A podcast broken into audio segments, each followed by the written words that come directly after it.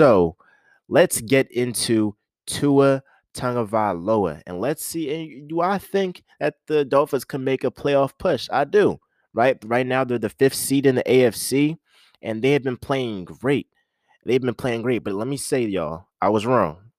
Uh, in past episodes, I think I was like, why the heck would the Dolphins start Tua? You know, a couple weeks ago they started Tua against the Rams.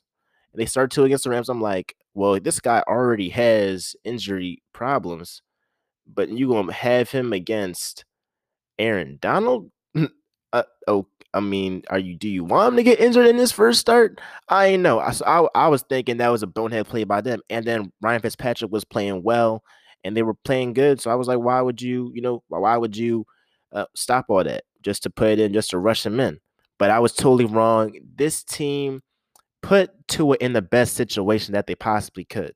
And here's why: if they play him and he plays terrible, they can just be like, you know what?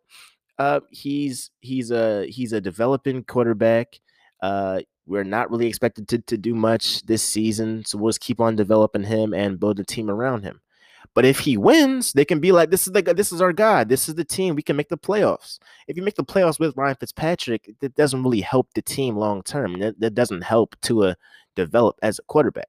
So they played this perfect. They knew that right after their bye that, that they were going to put in Tua, and that defense is playing at, at an elite level, especially since Tua has been in. It's kind of like with Tua being in, the defense realized they got to step their game up because Tua is not going to be able to in his first, you know, starts just put up like 300 plus yards, four TDs, three TDs. Like he's played well, he's played well, but the defense has also won them a couple of games. Now they won them the game. They won them a game against the Rams, and but against the Cardinals and the Chargers, the defense played well, but Tua played very well himself against the Cardinals last week. He was 20 for 28, 71% with 71% completion percentage with 248 yards. He had two TDs and zero INTs, 86 QBR out of 100 and 122 passer rating. He went toe to toe with Kyler Murray and he beat him. You got to give him his props.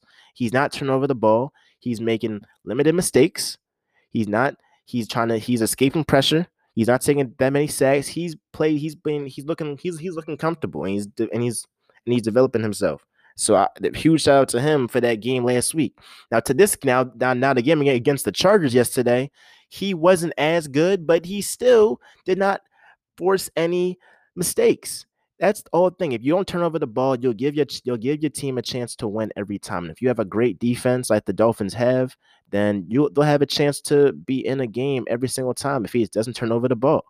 Now, Tua is showing that he doesn't have the biggest arm or he's the fastest, but he's deadly accurate. And as long as he doesn't turn over the ball, he can give his team the chance to win. This is this this this Dolphins team could really ruffle ruffle some teams' feathers. They I could see them, I could see them maybe knocking off a, Titans, knocking off a Colts. They could they could do that. They could do that with their team only uh, with their defense only allowing 20 points per game.